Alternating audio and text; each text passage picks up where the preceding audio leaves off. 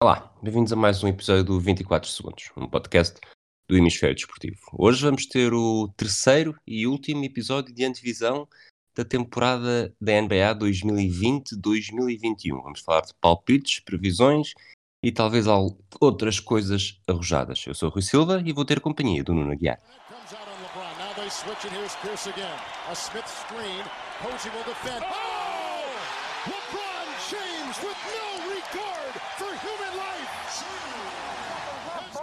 Has a one-point lead. Greer's putting the ball on a play.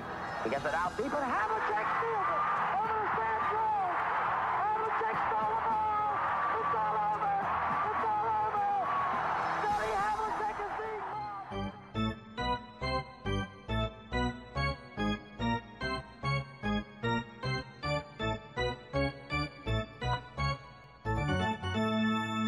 Havlicek is the Olá, Nuno. Olá, bom dia. Como é que estás, gente? Já conseguiste recuperar daquela, daqueles festejos loucos do título sim, dos Lakers? Sim, sendo que foram, foram festejos diferentes, mas sim, acho que, acho que estou recuperado. Eu acho que o LeBron é que ainda não está recuperado, mas há de ter alguns meses. Vamos uh, ter um início subtil neste episódio, não te quero deixar logo na berlinda desde o início. Uh, quem é que é o grande candidato a vencer este ano? Pronto, tu, tu tá, sabes o que é que estás a fazer, não é? Um... Pá, eu acho que tem que ser os Lakers. Uh... Acho que provavelmente são os Lakers. Eu, se me perguntasses, um...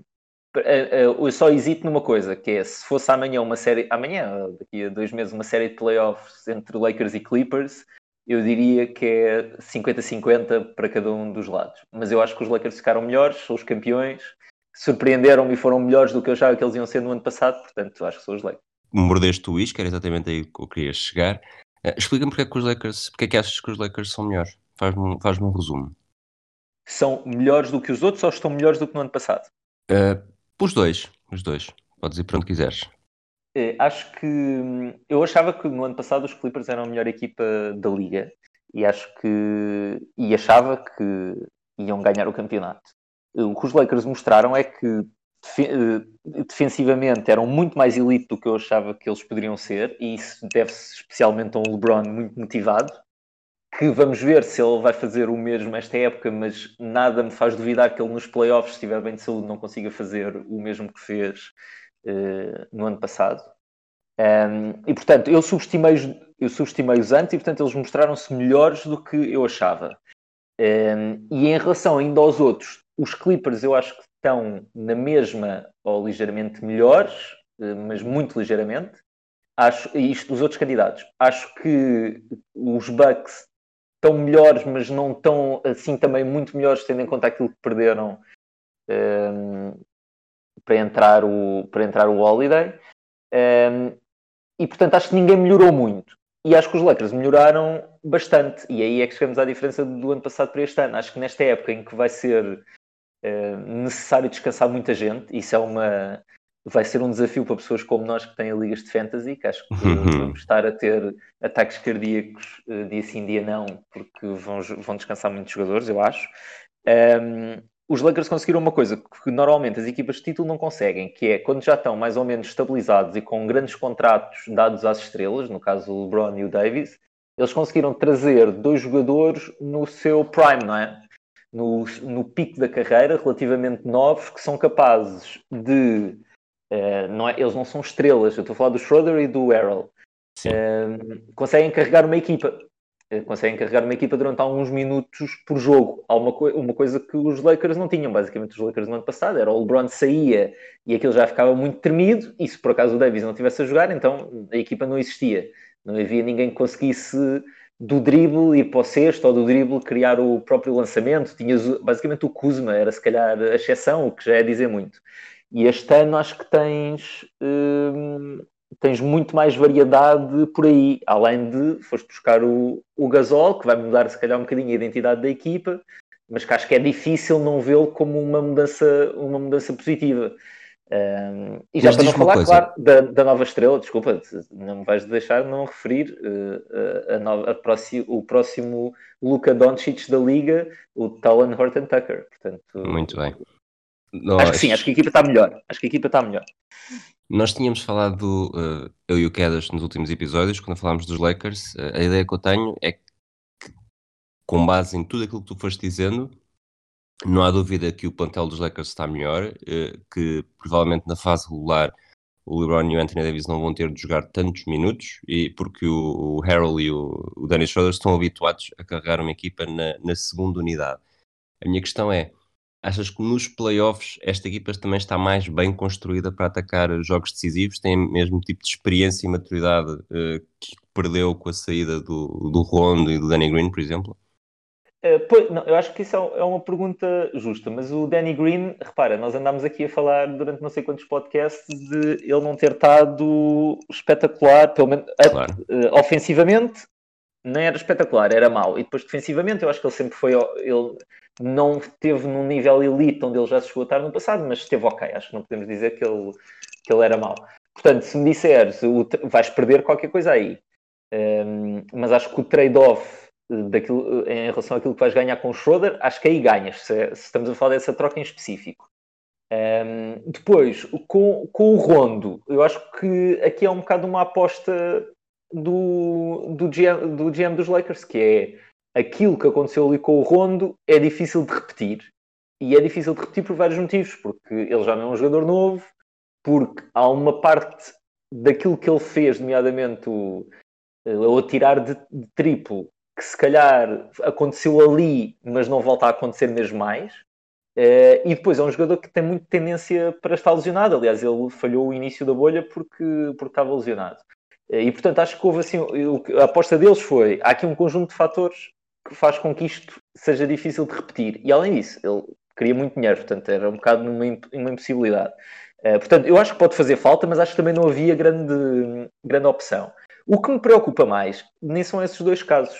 É, pode ser estranho, mas é a entrada do Gasol eh, no lugar do Dwight Howard e do JaVale McGee. Porquê? Porque qualquer pessoa com um cérebro acha que o Marc Gasol é melhor do que os outros dois. Não, não é essa a questão. A questão é que os Lakers tinham uma identidade com aqueles dois, que era uma identidade de fisicalidade, de capacidade atlética, que criava ali uma, uma equipa que fazia sentido, que talvez não fizesse sentido no início da época, e eu, para mim, não fazia, mas no final, nos playoffs, viu-se que fazia muito sentido.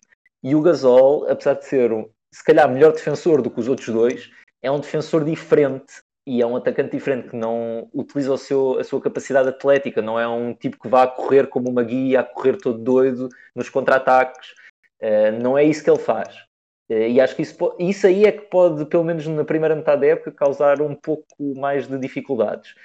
Quanto aos playoffs no, no momento final, acho que no final vai ser o Davis vai jogar a cinco e depois o que vais ter é uh, o, jogador, o LeBron na base e depois o maior número de jogadores de perímetro uh, à volta dele.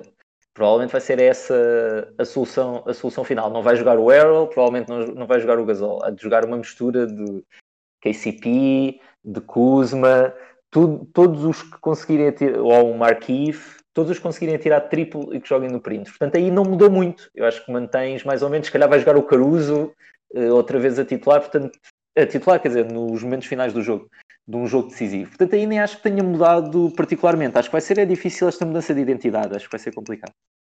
Uma última, uma penúltima pergunta muito rápida antes de irmos para a última. Se só pudesses manter um jogo no plantel, era o Caruso ou o Talen Horton-Tucker?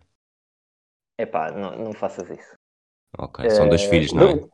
Sim, eu acho que, sabes que vai, para o próximo ano é o que vai acontecer, porque salvo erro, o Caruso é unrestricted, portanto quase certeza que vai sair, porque os Lakers não lhe vão conseguir pagar o suficiente, uh, e o, o T H T uh, é restricted, portanto provavelmente vamos ficar com o T H T e o Caruso vai-se embora, mas vai-me custar muito. Quer dizer, o Caruso, o Caruso não sai para ir ao, ao casamento da mulher? Achas que vai sair só porque tem uma proposta melhor? Epá, pois, não sei. Eu, se estivesse no lugar dele, ele ganha muito pouco, eu sairia. Mas, olha, última pergunta dos Lakers, então. Sim. Qual é que achas que vai ser a principal narrativa uh, dos Lakers desta temporada? É claramente o, o bicampeonato e o, um quinto título para o LeBron James? Ou vês que durante a fase regular possa haver alguma coisa a ser construída tanto para um M V P do LeBron James depois do que se passou na, na temporada passada com algumas queixas, ou mesmo para o Anthony Davis? Uh, eu, eu, eu acho que a narrativa que eu acho que é possível e que eu gostava era Anthony Davis uh, tomar definitivamente as rédeas da equipa, ou seja, ser uh, definitivamente o melhor jogador da equipa, que eu acho que ele durante vários pontos da época foi, e, mas quando chegou aos playoffs viu-se quem é que era o jogador mais importante ou mais decisivo. Eu acho que uma possível narrativa é essa passagem uh, da tocha, se quiseres. Um, eu, eu temo que a, a narrativa que se calhar vai estar mais presente, aquilo que vamos estar mais a falar, vai ser o descanso, principalmente do LeBron.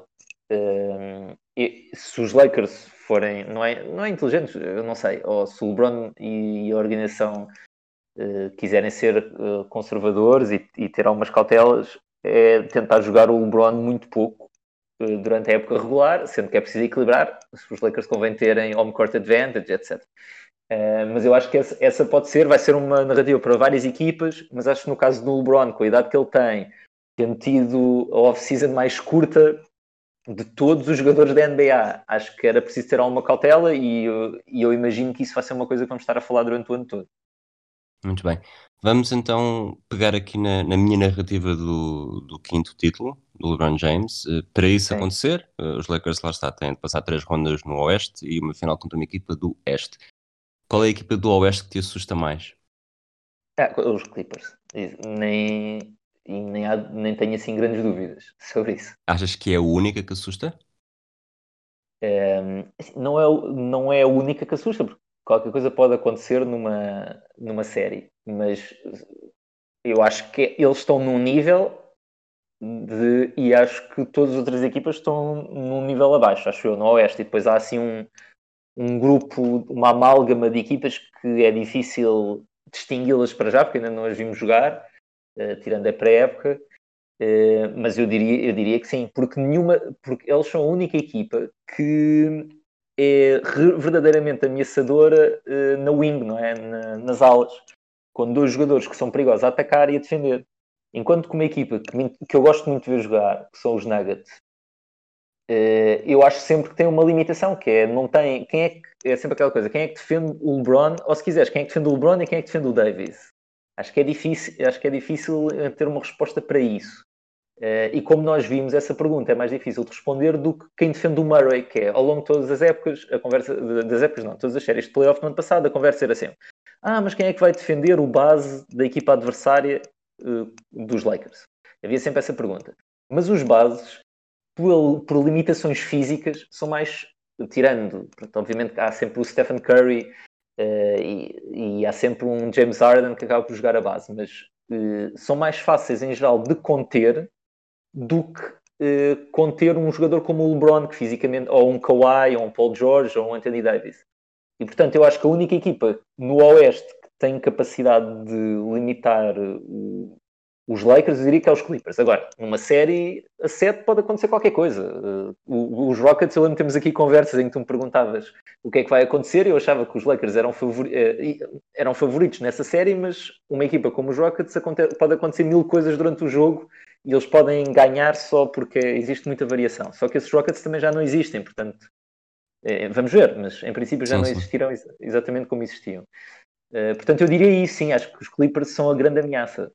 E achas que os Clippers, uh, ou melhor, achas que os Lakers fizeram um favor aos Clippers ao desviar, vamos chamar-lhe assim, o Montrezl Harrell?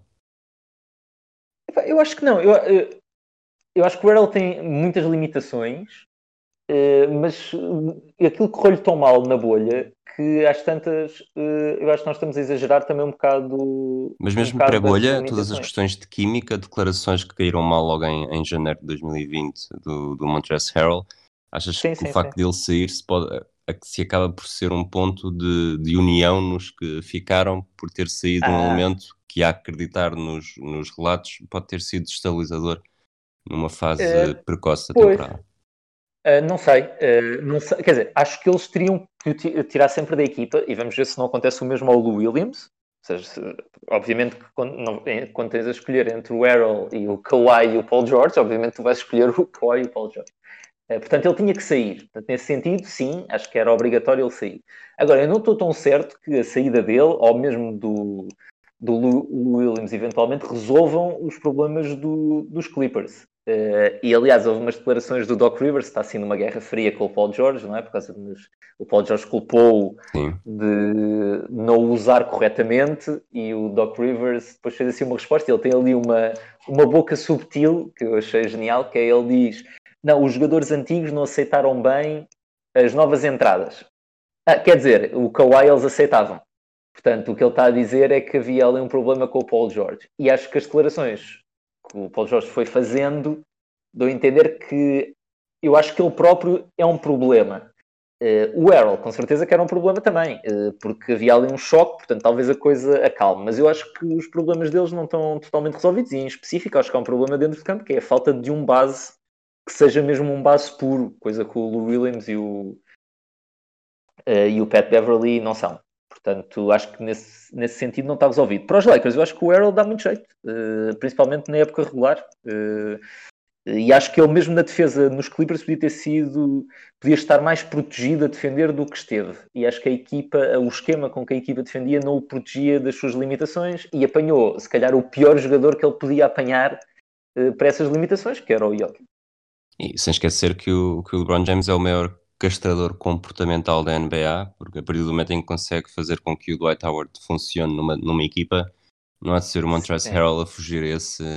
E eles têm o mesmo agente, eh, acho que há, na parte do Harrell, acho que há uma noção de que ele tem que se portar bem nestes dois anos para finalmente conseguir, se calhar, um contrato maior quando, acabarem, quando acabar este contrato. Portanto, acho que... Acho que não vai haver aí coisa, assim, nada de extraordinário, sendo que o próprio, as coisas de pré-época, claro que agora está tudo bem, não é? Mas parecem eles já terem alguma química e darem-se bem. Não sei, e acho que isso que dizes do LeBron, é, sim, é claro, ali é disciplina, não é? Isto não são os Houston Rockets. Muitas bocas aos Houston Rockets, já vamos falar deles mais à frente. E no Oeste, quem é que te mete mais medo? Portanto, já percebi que, que uma final com os Clippers, eh, tecnicamente, será aquilo mais, mais preocupante no Oeste, mas depois, Sim. para um eventual título, continuará a ter de haver uma equipa do Este. Quem é que te preocupa mais? Sim, eu, pois, eu, aí eu acho que é uma pergunta... E, deixa, e deixa-me fazer esta pergunta de outra forma, desculpa. Sim, uh, não sei vai. se vai ajudar ou se vai piorar. Vai piorar. Eu acredito que tu me digas que a equipa que temos mais no Oeste seja os Bucks. Mas, e agora avançando também já com equipas, de que forma é que, se a final fosse amanhã e soubesses que do outro lado, ou seja, já soubesses o nome da equipa e ia ser os Brooklyn Nets, portanto saberias que os Nets tinham passado por todos os adversários do Oeste, de que forma é que isso te poderia assustar mais do que uma final com os Bucks? Um, sim, eu não, não tenho a certeza sequer são essas duas, devo dizer. Uh, portanto, a minha resposta Estou não seria... Estou só a tirar nomes para o ar, tens estás Sim, eu sei, sei, sei, sei. A minha resposta não seria claramente Bucks. Uh, ou seja, Bucks, acho que há, estão num, claramente num grupo de equipas uh, que uh, podem perfeitamente chegar às finais no Oeste. Só que eu coloco em praticamente uh, paridade com eles os Nets que tu falaste, mas também os Heat que tu, que tu não falaste. Uh, e deixa-me ver os primeiros cinco jogos dos Sixers.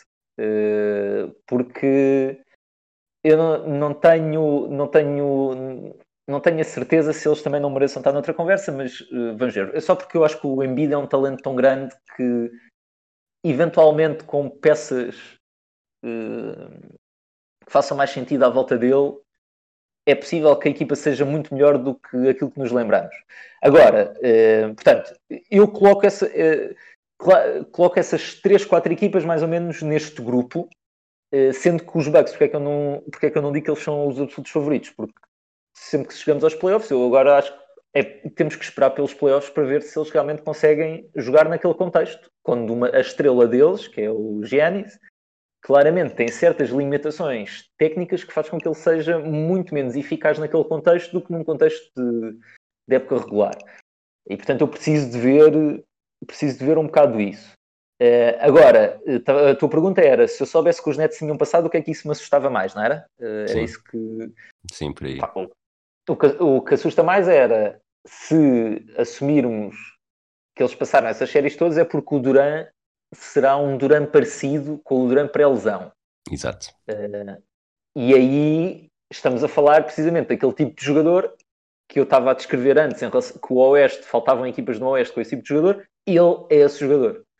Um, eu sou cético, portanto, isso é o que me assustaria mais, é, é só uma coisa, é Durant com o número dois, que é o Irving, que é muito bom, ou seja, eu acho que ele não está, obviamente, no, no topo do topo das estrelas da N B A, mas é um jogador muito bom, e depois com uma equipa que é bastante completa à volta dele. Uh, ou seja, é uma equipa que já tem bons jogadores e que faltava, era isto, estrelas, e de repente caem duas estrelas, o Irving já lá estava, mas é, é como se caísse agora porque jogou pouco, um, e portanto isso é o que assusta, é uma equipa muito completa com um jogador como o Durant. Um, agora eu, eles até podem passar isso tudo, eu tenho muitas dúvidas sobre a capacidade defensiva deles, e isso é o que tu olhas para a equipa e olhas de cima a baixo para a equipa e tu pensas, quem é que defende nesta equipa? E o Durant é capaz de ser um bom jogador no contexto certo, mas acho que nós nunca pensámos no Durant como um jogador que defensivamente é overwhelming, não é? Acho que nunca ninguém pensa no Durant dessa maneira e acho que não, não faz sentido. Ou seja, eh, apesar dele eh, ofensivamente ser incrível, eu acho que nós não o colocamos numa categoria como colocamos o Kawhi, ou o Paul George, ou o LeBron, dez minutos por jogo, que é capaz de, de ir para esse nível. Portanto, defensivamente eu preocupa-me.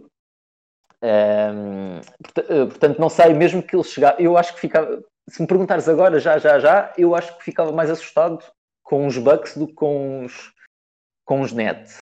Mas é. eu, eu hesito. Eu hesito em, em dizer os Bucks, porque imagina que eles chegam outra vez e o que nós temos é o Giannis a tirar triplos, a fazer airballs de lance livre. Uh, não sei. Uh, hesito um bocadinho. Agora, acho que... Um, Acho que há muitas ameaças no Oeste. Acho que é uma conferência... É muito difícil tu fazeres um, um a oito uh, no Oeste. Acho que é muito complicado. Mas, uh, centrando só nesses dois jogadores que disseste, quem é que te assusta mais na final? O Durant ou o Giannis? Se, se o Durant está na final, é o Durant. Agora, nós ainda precisamos de ver para saber se este Durant é noventa e nove por cento do que era, noventa e cinco, noventa, oitenta. Uh, na pré-época, até... pareceu-me bem daquilo que vi, não, não vi muita coisa, mas vi alguma e pareceu-me bem. Uh, mas até chegarmos a jogos a sério é difícil ver quanto é que ele é. Mas se ele chegou às finais, se me estás a perguntar no cenário em que ele chega às finais, é porque ele será pelo menos noventa por cento ou algo assim do que era. Isso é um jogador que é muito assustador, obviamente. Claro. Estás preparado para fazer futurologia e ao mesmo tempo vestires o papel de G M? Não, mas sim, bora.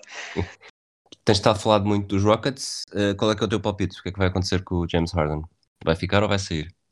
E por agora é mesmo só se vai ficar ou se vai sair? Uh, eu acho que eventualmente ele vai ter que sair, porque acho que isto é insustentável. Este mau ambiente é insustentável. Agora, se ele vai, se ele vai sair já cedo ou mais tarde, eu acho que a maior parte das equipas estão a jogar com o tempo e estão a, a jogar que... As equipas que quereriam trocar por ele estão a jogar com a possibilidade de isto ser insustentável para os Rockets e os Rockets terem que aceitar um pacote que não, tão, que não gostariam de aceitar, um pacote de jogadores. Uh, ou um pacote que gostariam que fosse melhor do que, do que é. Uh, mas eu acho que se as declarações são assim, eu acho que ele vai sair. A única possibilidade de falhar esta previsão é se de repente os Rockets fazem os primeiros vinte jogos da temporada e, fazem, e estão em número um no Oeste ou algo desse género e aquilo está a correr muito bem. E o Harden acaba por uh, ser convencido. Mas eu acho que o tipo de má onda que ele dá nas declarações, acho que começa a ser insustentável. Nessa perspectiva redutora, redutora não, uh, uh, reduzida, uh, probabilidade reduzida, que eu concordo contigo, mas se ele ficar, uh, e, e são muitos ses nesta pergunta, mas se o, se o John Wall e o DeMarcus Cousins não tiverem problemas físicos, mesmo que não sejam cem por cento daquilo que já foram, vamos, mesmo que sejam oitenta por cento os dois, achas que estes Rockets podem ser assustadores no Oeste? Achas que podem ser a equipa imediatamente a seguir aos Clippers no, na lista de, de alvos temíveis uh, para os Lakers?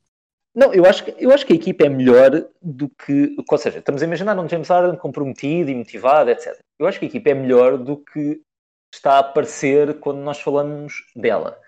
Uh, mas, mais uma vez, tal como com o Durant, com o John Wall, uh, eu preciso de ver. Uh, e o John Wall tem uma desvantagem em relação ao Durant, que é uh, o tipo de jogo do Durant nunca foi super baseado numa grande velocidade ou capacidade atlética incrível. Ele é, um, ele é um grande atleta, obviamente, mas não é, o jogo dele não é baseado só nisso. E o John Wall, sem pico de capacidade atlética e velocidade, eu acho muito difícil que ele seja o mesmo, o mesmo jogador. Um, e acho que o Westbrook, por mais que agora esteja na moda falar mal do Westbrook, durante uma parte da época deles ele fez uma grande época. Uh, na bolha, acho que desiludiu, é difícil não... não achar que ele, que ele desiludiu um bocadinho. Uh, portanto, eu acho que esta equipa dos Rockets me assusta menos do que a equipa dos Rockets no ano passado, que eu acho que tinha um estilo de jogo que realmente podia acontecer qualquer coisa em cada momento, portanto eles entravam a cada jogo sempre com uma possibilidade grande de ganhar. Uh, agora, pá, Cousins vindo de lesão, Wall vindo de lesão, lesões gravíssimas, eu acho que... Eu acho que é difícil porque aquilo funcionava muito, porque era aquele estilo de jogo muito fechado, era também a sua limitação, mas era esticar ao máximo aquele plantel. Eu acho que eles, nesse aspecto, fizeram uh, o melhor que conseguiam com aquele conjunto de jogadores. Acho que era difícil fazer melhor. Este aqui não me assusta tanto porque parece uma equipa ainda sem uma identidade, mas posso estar muito enganado. Ok. Agora vamos então recorrer ao Nuno Aguiar uh, como G M e, e a primeira pergunta é como G M vazio. Se fosse o G M de uma equipa, não interessa qual... Estarias interessado em saber o que é que era preciso para trazer o Harden para a tua equipa? Não, claro, tens que estar interessado. Agora, acho que depende do que tu sejas obrigado a dar. Por exemplo, uma equipa que, se calhar, tu pensarias não tem muito a perder, é uma equipa tipo os Kings, por exemplo. Porque é que os Kings não andam a arriscar e dar uma data de coisas pelo Harden? Agora, as discussões ficam mais complicadas quando chegamos às equipas que toda a gente fala, não é? Que são os Mas... Nets... Mas vamos por, aí, vamos por aí mesmo, tu falaste dos Kings. Sim. Portanto, que equipas é que achas que estão claramente de fora uh, de uma eventualidade de trocar pelo, pelo Harden? Eu diria começar pelos Lakers e pelos Clippers, não é? Uh, no Oeste, primeiro. Tá, sim, Lakers e Clippers. Acho que, por exemplo, uma equipa como os Blazers não faz sentido nenhum trocar. Os Mavericks não fazem sentido nenhum trocar. Um, os Jazz acho que também não fazem sentido. Ok. Dallas também é. não, não é? Sim, Dallas não. Dallas não. Uh, tu estás a tentar escolher quase todas as equipas para ver com quais é que nós ficamos, é? Sim, exato. Já chegámos à conclusão que vale a pena, vale a pena pensar nisso, mas depois há equipas que estão, que estão presas por, por vários motivos. Eu diria que uh, Dallas não, Denver acho que já disseste não, Golden State não, Houston obviamente não vale a pena, uh, as duas de Los Angeles, Memphis com, com o Ja Morant diria não também, uh, os Timberwolves achas que vale a pena? Não, os Timberwolves vale a pena, só que eles acabaram de juntar, eles fizeram tudo para juntar os dois amigos, não é? O... Acho que não, não faz sentido no momento em... Eu diria que não faz sentido no momento em, em que eles estão. Os Suns acabaram de buscar o Chris Paul, não vão certamente buscar o James Harden agora. Eh, os Spurs poderia fazer sentido, mas eu não me parece que o James Harden seja um jogador eh, de Spurs, acho eu. Juntar uh, o Harden seja... ao Zion. Não, pois, uh, aí entra, eu acho que aí, uh, esse, essa é uma possibilidade, eu acho. Eu imagino que os Pelicans não o queiram fazer porque eles ainda nem sabem exatamente que equipa é que têm, mas eu acho que a equipa deles é uma das poucas que faz sentido.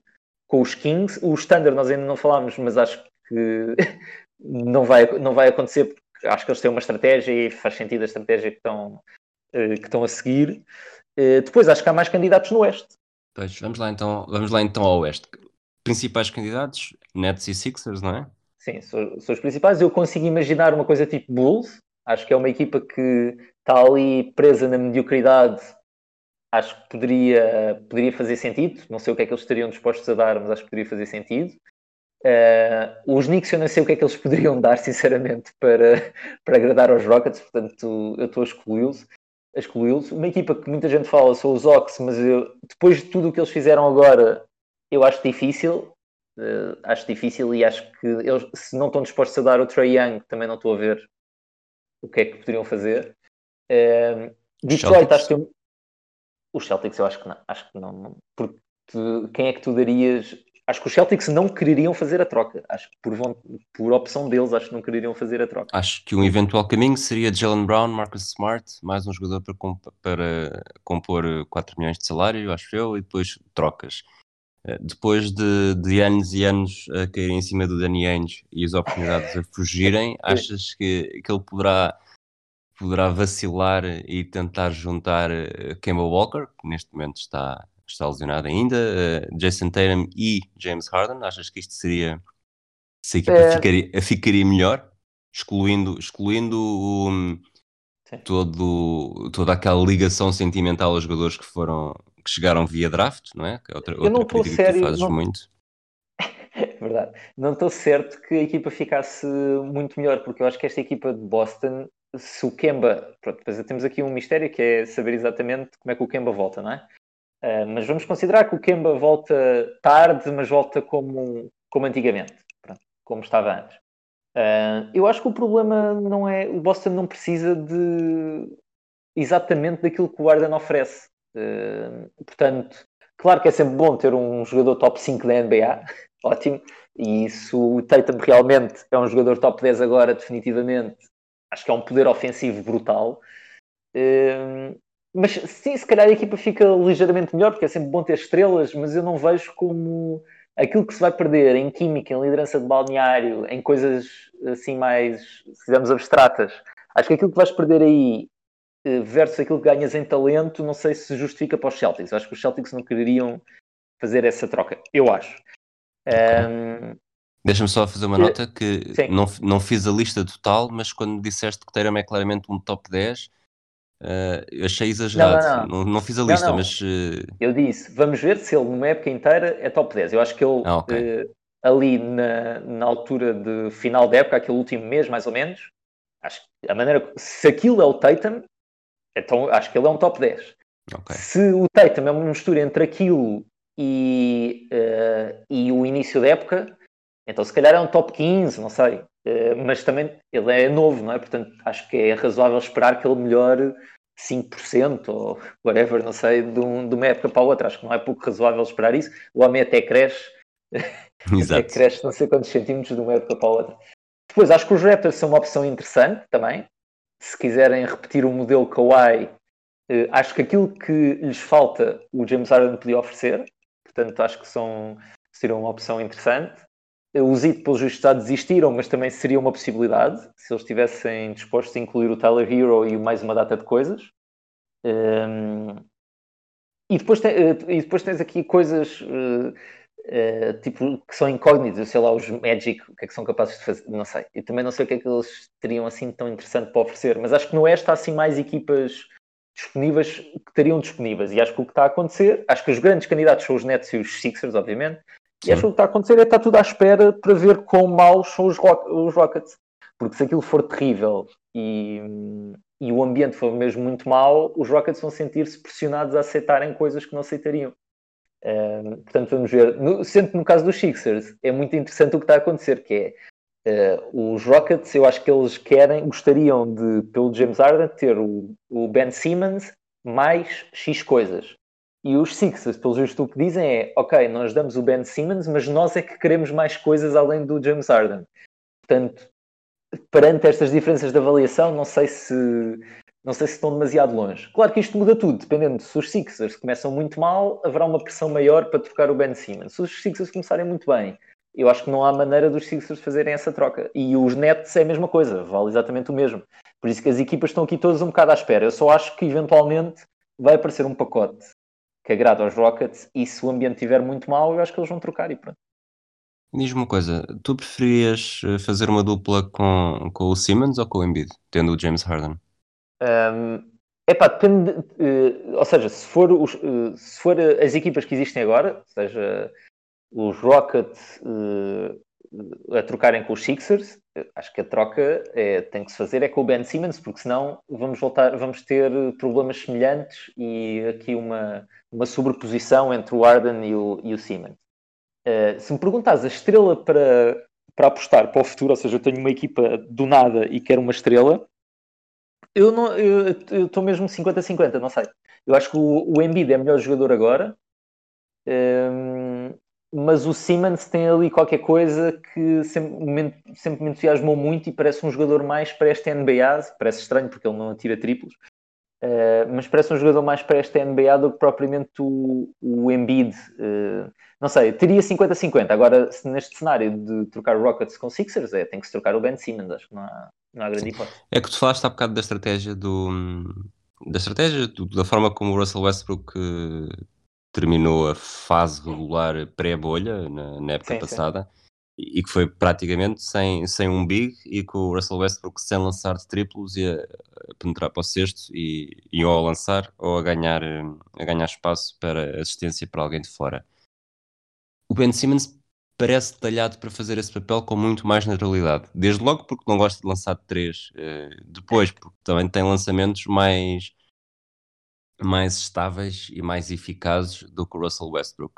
O tamanho dele também é diferente do Westbrook, é mais, é mais, é mais forte, é mais presente e, e teríamos num eventual cinco inicial, além do Ben Simmons a fazer esse papel, Uh, o Seth Curry, o Danny Green, o Tobias Harris e o James Harden. Eventualmente depois não seria exatamente igual, era, seria preciso haver alguém mais, uh, mais forte para jogar, para defender um poste. Mas uh, não te parece que os Sixers poderiam replicar a estratégia do, dos Rockets, do D'Antoni, com melhores peças? Epá, eu acho que não, porque aquilo funciona... Eu acho que nós não queremos trocar o pelo James Harden para o James Harden fazer exatamente o que o James Harden fazia em Houston. Porque essa é uma das limitações daquela equipa, que é o James Harden é um jogador incrível, mas que só a, o sistema à volta dele foi criado só para ele e para ele jogar daquela maneira. E isso potencializa muito uh, a sua, os números e uh, aquilo que ele consegue fazer dentro de campo e acaba por elevar uma equipa que talvez tivesse limitações, mas acho que É, existe sempre um teto depois aí, como se viu nestes playoffs, mas tem-se vi, visto noutros playoffs antes. O James Harden não pode ser o James Harden Show. Portanto, não me convence muito esse replicar de, de modelo. Acho que é preciso um, um sistema um bocadinho mais, mais misto, se quiseres. Agora, pode também resultar. Eu não, não digo que não resulte. Não, não ficava absolutamente surpreendido se resultasse. A minha preferência seria era outra. Sabes que podes ser muito mais, muito mais assertivo na tua resposta porque é algo que não vai acontecer, não? Ninguém, ninguém está a falar sequer da possibilidade de ser o Embiid a ir para, sim, sim, para sim, Houston, sim, sim. Portanto podes, podes uh, envergonhar a minha pergunta. Exato. Exato. Olha, estamos quase com quarenta minutos de episódio, portanto uma, uma última ronda de, de perguntas, até mais rápida. Uh, já disseste que o grande candidato ao título são os Lakers, é o teu palpite também? Uh, sim, uh, se quiseres é, pode ser o teu palpite. Candidato e não ser, não ser o teu palpite. Podes ter, sei lá, achar que os Suns com o Chris Paul vão finalmente ser campeões este ano. Não, não acho, mas uh, não, a minha hesitação com o palpite é só Epá, é um palpite que tem tipo trinta por cento de hipóteses uh, de acertar, estás a ver? Portanto é sempre um palpite um bocado, porque existem todas as outras equipas, mas se me, se me disseres escolhe uma, eu escolho essa. Uh, essa equipa. Eu acho, Agora, eu, acho que acho... As pessoas, eu acho que as pessoas que nos ouvem são inteligentes o suficiente para perceber o que está por trás da dinâmica das probabilidades de palpites. Portanto, não precisas defender dessa forma como... Não, Malta, atenção, porque... isto é um palpite, mas isto só tem trinta por cento. Porque o quinhentos e trinta e oito diz que os Lakers não são os principais candidatos. Por acaso nem sei, olha, vou ver quanto é que o quinhentos e trinta e oito dá... Não, mas o ano passado, é a tua conversa do ano passado. Sim. Um, sim, era verdade. Agora acho que, por acaso, estava, estava a ouvir que dava... Eu ouvi dizer que... Melhor. Que os Celtics têm cinquenta por cento de chegar à final. Eu não, ouvi num podcast esta semana. Não, estou a ver agora. É, é, os Lakers têm vinte e um por cento de ganhar o título e a seguir vem os Celtics com dezassete por cento. Sim. É, de chegar, chegar à final, final. É trinta e dois, trinta e quatro. Portanto, trinta e quatro para os Lakers, trinta e dois para, para os Celtics. Mas os Celtics são o melhor do, do Oeste, não é? Um, do Oeste, o que só, diz, o que só demonstra uma vez mais que, que esse site não tem, não, não percebe nada disto, mas... Eu acho que o Celtics, nós não falámos dos Celtics, eu acho que o Celtics é um, também vai ser um caso interessante, porque eu acho que em princípio estarão pior, eh, mas é verdade que me parece uma equipa mais equilibrada se o Tristan Thompson eh, for o Tristan Thompson dos últimos anos.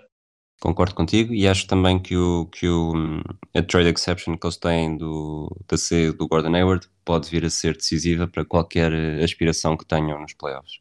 Sim, sim, sim. Mas vamos continuar com a ronda de palpites, Sim, que, que todas as pessoas sabem que não é cem por cento, aquilo que tu estás a dizer não é aquilo que vai acontecer, é só aquilo que tu achas. Mas só para explicar, acontecer, para não parecer que é uma parvoíce, é, aquilo que eu estou a dizer não é exatamente uma parvoíce, é só para dizer que como coisas estão, quando tu tens, vou só usar do quinhentos e trinta e oito para não estar a fazer de cabeça, não quer dizer que estas percentagens sejam certas, portanto eu nem vou dizer as equipas. As percentagens deles para ganharem o título, da equipa para ganhar o título é vinte e um, dezassete, doze, doze, sete, seis, cinco. Portanto, há muitas equipas que têm hipótese, é só isso, não é como na Liga Portuguesa em que, no fundo, tu tens três equipas que podem uh, ganhar três. O título todas... Sim, pronto. Uh, não, vamos, não vamos falar disso. Uh, é só nesse sentido a diferença, não é? Não é uma, uma, uma afirmação assim tão absurda como tu estás a fazer parecer. Pal... O teu palpite é um palpite, eu não te estou a pedir uma probabilidade, estou a pedir-te um palpite, e o palpite é absoluto. Está bem, pronto, é os dois. Não tens, não tens que defender, pá, ok, pronto, pá, estás, pá. aliviaste, estás com os, com os ombros mais, mais livres, não, menos pesados. Não, e adversário não. Para os Lakers na final do Oeste? Uh, Clippers. E a, a final do Oeste? A final do Oeste. Uh... Vou, vou dar tempo a pensar e dizer que, que eu acho que os Lakers vão ser campeões este ano. Aliás, eu comecei a falar disso uh, nos nossos episódios da, da final de dois mil e vinte, ainda antes de eles serem campeões, já estava a falar do, é verdade. de uma dobradinha do LeBron James. Não sabia que a equipa ia ser mais forte, eu acho que a equipa é claramente mais forte na fase regular, tenha aqueles pontos de interrogação em relação à dinâmica nos playoffs, mas, mas acho que, vão, acho que vão, vão ser campeões e acho que a final vai ser com os Clippers. Os Clippers vão estar também bastante melhores do que o ano passado, apesar de não ser suficiente numa série com os Lakers. Um, vamos então para o Oeste. Oeste. Epá, assim muito pressionado, eu diria uh, Bucks Heat. Achas que os Heat não vão ser uh, prejudicados pelas expectativas? Uh, ou seja, depois de um ano em que, em que acabaram por, uh, por ficar acima de tudo aquilo que se pensava e agora este ano têm os olhos mais... mais... Um bocadinho como, como os Celtics de dois mil e dezoito para dois mil e dezanove. Uh, conseguiram chegar a uma final, uh, os Celtics não foram uma final da N B A, mas final de conferência, quando poucos davam alguma coisa por eles, uh, até um jogo sete, só que depois, quando já toda a gente esperava mais, uh, não por necessariamente ficarem piores, eu acho que os Heat uh, este ano vão ser melhores do que foram no ano passado, uh, acho simplesmente que as outras equipas vão ser também mais fortes e, e acho difícil que outros que são mais favoritos uh, caiam todos como caíram na, nos últimos playoffs. Sim, epá, é como disse, o Oeste, há bocado estás a falar do Oeste, acho que o Oeste é, é muito complicado de, de prever sem olhar para, alguma, para alguns jogos, mas eu acho que o Zito tem alguma coisa a seu favor para contrariar isso, eu acho que isso é, um, é uma possibilidade. O que é que eles não têm é um Kyrie Irving, por exemplo, não é? Para, para estragar um bocado a química, a química alcançada, e não têm, e acho que existe uma certa, aquilo que toda a gente... diz meio a brincar, meio a sério, que é o Heat Culture, não é? Acho que existe uma cultura de exigência na organização que faz com que essa complacência uh, talvez não exista, ou essa, uh, esse, esse problema de expectativas seja menor. E a estrela que eles têm também uh, joga bem com isso, que é o Jimmy Butler. Acho que ele também é, um, é uma boa estrela para não correr esse risco. E depois, em específico, estamos a apostar em que Duncan Robinson, Tyler Herro e Bam Adebayo deem o salto que é suposto darem com a idade que eles têm, ou seja, continuar, continuar a melhorar. Portanto, acho que quando misturas tudo, acho que a equipa vai, vai sentir falta provavelmente do Crowder, acho que sim, e vamos ver se o Draghi se, ele consegue jogar ao nível em que estava a jogar na época passada. Vamos ver, acho que isso não é, isso não é certo. Mas acho que a melhoria dos outros jogadores deve, mesmo Kendrick Nunn, por exemplo, é, é, devemos esperar que continue a melhorar. Um, portanto, acho que essa melhoria faz com que aquilo que nós vimos no ano passado não seja uh, uma miragem, eu acho. Agora, se me disseres que em vez de Bucks Heat é Sixers Nets, eu não fico, é como estávamos a falar há bocado, eu não fico totalmente surpreendido. Uh, mesmo um Celtics, porque imagina que, os, que nós não falámos, mais, mais uma vez, na altura no Oeste não falámos deles. Uh, mas se o Tatum for, se calhar até mais do que um top dez, e se aparecer a jogar... como se tivesse possuído, os Celtics podem sair do Oeste como... não, não me surpreenderia. Portanto, acho que o Oeste é muito complicado. Assim, de repente, aquela era a minha previsão só. Ok. A minha, a minha, eu mantenho os Bucks eh, em relação ao teu e, e acrescento os Nets. Eh, não é algo que eu. Lá está, é o meu palpite de hoje.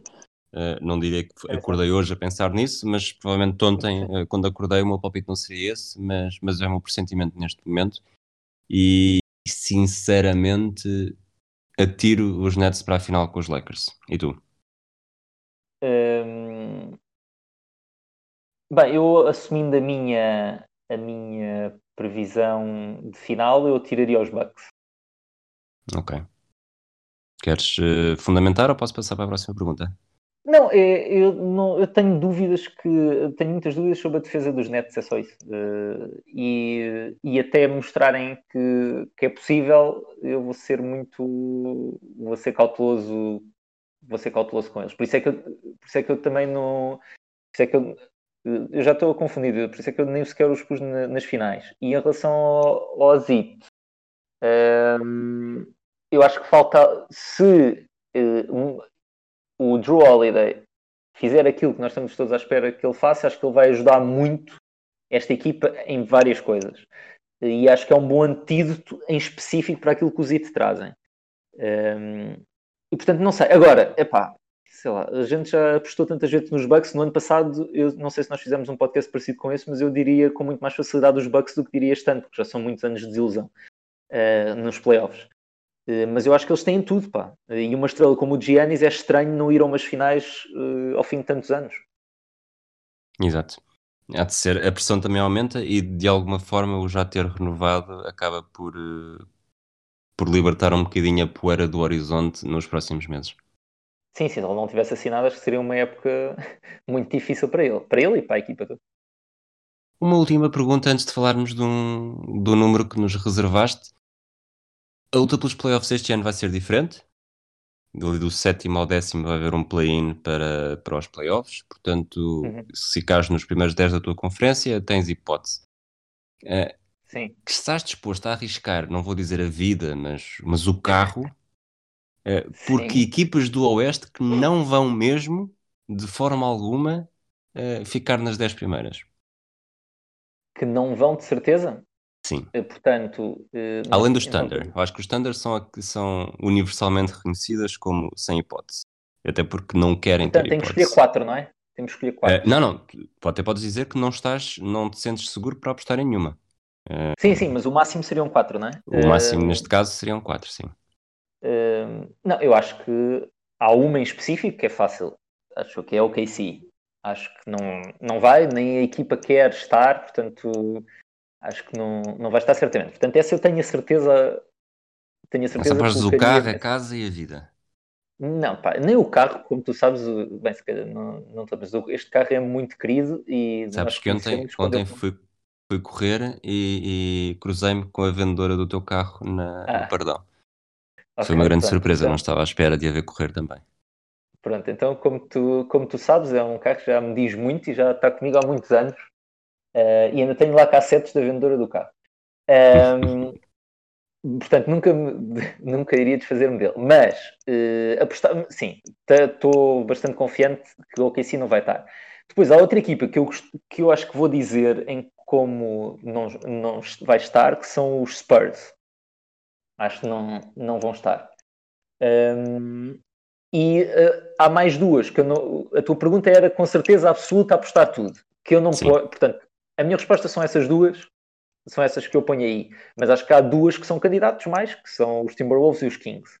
Um, mas eu não coloco, nessa, não coloco nessa categoria porque acho que é possível. Porque com os Kings, eu acho que o DeAndre Fox é muito bom. Uh, de Aaron Fox é muito bom e portanto se ele der o, o salto que nós estávamos à espera que ele desse na época passada, eu acho que é, que é possível. Um, e os Timberwolves, o ataque pode ser realmente incrível. O ataque deles tem um problema que é, também não devem defender nada, uh, mas numa época tão estranha como esta eu não diria que é impossível eles chegarem ali a décimo, mas, não, mas por, por isso é que eu não os coloco. Se tivesse a apostar alguma coisa, dizia Spurs e dizia O K C. E os Spurs achas que não há mesmo caminho nenhum? Pá, eu, acho, Só... eu acho que... Não, a ver tendo em conta que há dez, eu acho, eu acho que fora dos oito ficam de certeza. Dos dez, deixa-me um bocadinho, um bocadinho só. Eu acho que os Spurs também são, talvez... Eu, poria, eu por acaso acho que poria os Kings pior que os Spurs neste, neste cenário, embora os Kings são uma montanha russa nos últimos anos. Uh, mas uh, os Spurs ainda têm aquela aura, e eu ando a, andei dos últimos três anos a dizer que os Spurs iam falhar os playoffs. O, no ano passado, assim, não, não, não disse que iam falhar os playoffs, desculpa. Disse que a, disse que a, a geração, a dinastia tinha acabado, e, e de facto é. já há três anos que não têm qualquer hipótese de poder lutar pelo título, nem andam lá perto, mas, mas a partir do momento em que há espaço para dez, uh, e podem entrar nesses dez e depois em dois jogos uh, fazer a diferença, não sei até que ponto é que me sinto confortável para, para os excluir, tendo em conta que, apesar de tudo, tem uma equipa muito, muito clássica, até do aspecto mais negativo do, da palavra. Sim, a minha, eles têm uh, algum upside, que é tipo um gajo tipo o Murray e outros miúdos que eles têm lá, uh, mas eu só acho que o, o downside é maior com o Aldridge e o DeRozan, ou seja, a possibilidade de eles serem piores do que no ano passado acho que é maior do que de serem melhores.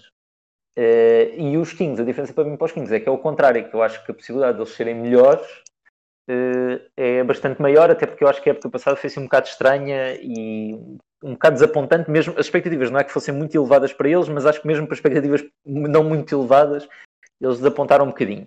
Uh, e eu acho que depois há, todos, há muitos incentivos para os Spurs também não serem incríveis, porque tem uma equipa jovem com dois jogadores mais velhos que absorvem muito dinheiro e que eles têm todos os incentivos para provavelmente tentarem arranjar uma troca ou, ou simplesmente, pronto, se calhar deixam expirar o contrato. Portanto, não, eu não vejo muitos incentivos para os Spurs serem incríveis. Incríveis, uh, esforçarem-se muito para melhorarem esta equipa como está. E sabendo-se que ainda por cima o draft do próximo ano é muito bom. Eu, eu diria que o mais provável é, é a equipa não ser boa. Agora, são os Spurs, caraças. Se calhar ficam em, em nono ou em oitavo e nós estamos aqui a dizer que eles vão ser horríveis. Pronto, é sempre, eu, é sempre um risco dizer isto. Sim. O nono ou oitavo excluo, décimo mantenho ali a janela um bocadinho aberta, apesar de achar que é, que é improvável também. Uh, queres dar mais algum palpite que eu não te vou perguntar de alguma coisa antes de avançarmos então para o número cinquenta e cinco? Podias ter guardado aí alguma coisa. Eu sei que o rookie do ano vai ser este, ou eu sei que o, que o jogador mais Most Improved Player dois mil e vinte, dois mil e vinte e um vai ser o Caruso, ou algo desse género. Exato. Não, nós não, não, não falámos. Há uma equipa que praticamente nós não mencionámos aqui que uh, é assim um bocado um mistério, mas também há vários motivos para nós não estarmos a falar dela, que são os Mavericks. Um, eu não sou tão otimista como acho a maioria das pessoas está. Acho que muita gente está a ver os Mavericks como um top quatro no Oeste. Eu não, não os coloco aí, mas podemos estar a, a subvalorizar a possi- aquilo que é ter um, um, um M V P na equipa. E acho que o, o Luka pode ser M V P da próxima época. E a maneira como isso pode arrastar uma equipa inteira. Eu não Eu te hesito mais também por causa do Porzingis, porque ele não, não sabemos ainda quando é que volta, etcétera. Uh, mas acho que é, aquilo que nós vimos do Luka é, pronto, é pensar, aquilo foram duas épocas. O que é que ele tem para mostrar na terceira? E parece um bocado improvável ele só jogar há duas épocas na N B A, não é? Um, mas, mas isso aí eu deixo um bocado como uma interrogação, porque se ele realmente chega a um nível que nós nem conseguimos ver, nós estamos todos a assumir que o Luka vai ser o Luka igual ao do ano passado, mas o normal não é ele ser igual, o normal é ele continuar a melhorar ainda. E isso aí pode ser um, além de ser um jogador muito entusiasmante de ver, que ele já era, pode-se tornar os Mavericks um bocado mais perigosos do que se calhar eu e estou a antecipar. Ok. Por acaso, aqui no, no draft do Oeste que fizemos no episódio passado com o Quedas, o Quedas escolheu-os logo na, na terceira posição do Oeste, a seguir às equipas de Los Angeles. Ele tem, exatamente por isso, por, por prever um pois, Luka pois. ainda mais forte. Então, pois eu estou a falar do... contra mim, estás a ver? Eu estou a falar contra sim, mim sim, porque sim. Eu sei que estou a desvalorizar, mas acho que se devia mencionar, eu sei. Ok. Estamos então para o número cinquenta e cinco, eu pedi-te para, para pensar num jogador, já houve cento e dois uh, a jogar com a camisola número cinquenta e cinco na N B A. Eu diria que pode haver uma escolha mais óbvia do que todas as outras cento e uma, mas uh, isto é uma democracia livre e tu escolhes quem quiseres. Desde não digas Lakers. Não vou, não vou escolher, não vou escolher a pessoa que tu estás, o jogador que tu estás à espera que eu escolha. Ou seja, havia dois jogadores que eu gostava muito de ter falado, e vou só dizer em trinta segundos. Um, acho que é o mais óbvio, que deve ser o que tu estás a falar, que é o Mutombo, que eu, não, que eu não vou falar, é só pela relevância eh, desportiva e até eh, eh, iconográfica do, da Liga. E depois outro que eu gostava muito, que era o Roy Hibbert, só porque a evolução da carreira dele é a evolução da N B A, eu acho que isso... Corrige-me, desculpa, corrige-me se eu estiver enganado. Tu tinhas o Roy Hibbert na, na tua equipa da Fantasy no ano em que ele foi... No único ano em que ele fez alguma coisa de jeito. Um, não? Não há aqui nenhuma ligação emocional? Ano. Ele não foi, não foi só um ano um jogador de jeito. Mas uh, eu, é, prov- é provável que eu tenha tido, mas repara, ele já não é um jogador de jeito há cinco anos. Uh, Pelo menos. Ele saiu da N B A em dois mil e dezassete... E a última época, assim, mais ou menos decente que ele fez foi em dois mil e catorze, dois mil e quinze. Uh, mas ele, ele teria muita piada a contar a história dele, porque é a história da, da N B A. Mas quem eu escolhi não foi nenhum desses dois. Foi o Jason Williams, uh, se calhar conhecido como White Chocolate. Exato. para, para a maior parte das pessoas, que era um, que era um base, que foi escolhido pelo Sacramento Kings, já com vinte, vinte e três anos. E ele uh, nunca... Nunca ninguém esperou que ele fosse uma super estrela, mas o que ele tinha era uma capacidade de drible e de passe absolutamente estonteante e muito criativo, que arriscava coisas que nós só víamos nas, nas mixtapes de end do ano, coisas absolutamente loucas dentro, dentro de campo. E aquilo era, era, um, era uma alegria vê-lo jogar. Pronto, eu e, e amigos meus tinha, é o que se calhar os, um dos jogadores que nós mais víamos nos highlights quando éramos miúdos era do Jason Williams. Nós achávamos na altura, ignorantes, que ele devia ser um dos dez melhores jogadores da N B A, de certeza, porque aquilo era, tudo o que ele fazia era incrível. E quem esteja a ouvir-nos e que por acaso não conheça, por favor, vá ao YouTube escrever Jason Williams, porque é incrível. Ele, como jogador do género para ganhar jogos, era um bocadinho mais limitado do que aquilo que os highlights mostram, obviamente. Mas teve eh, boas épocas e com duas épocas, pelo menos, com oito ou mais assistências, o que me deixou, me deixou surpreendido, em Memphis. Eh, à medida que o tempo passou, ele foi se tornando um bocadinho mais disciplinado. Ou seja, aquilo que, ele, que nós adorávamos nele, se calhar, foi diminuindo, mas tornou-se, por exemplo, um bom atirador de triplo.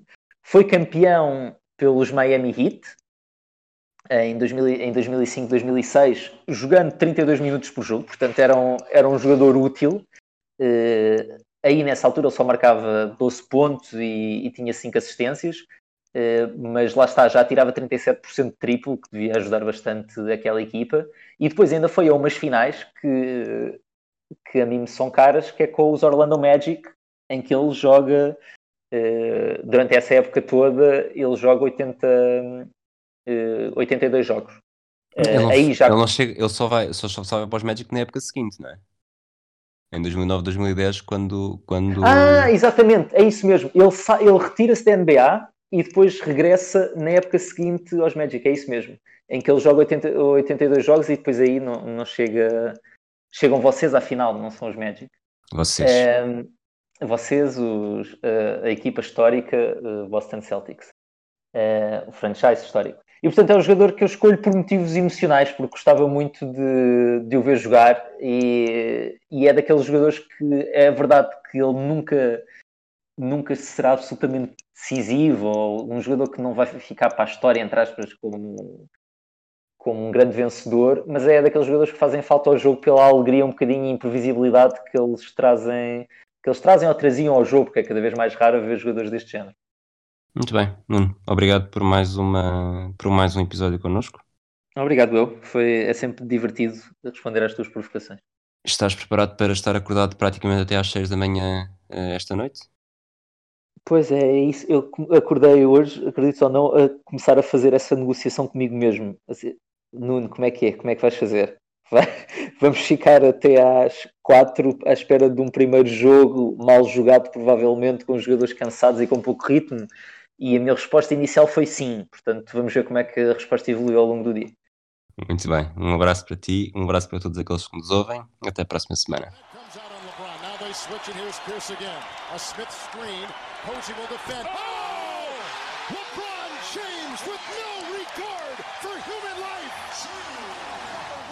Houston only has a one-point lead. Greer's putting the ball on a play. He gets it out deep, and Havlicek steals it.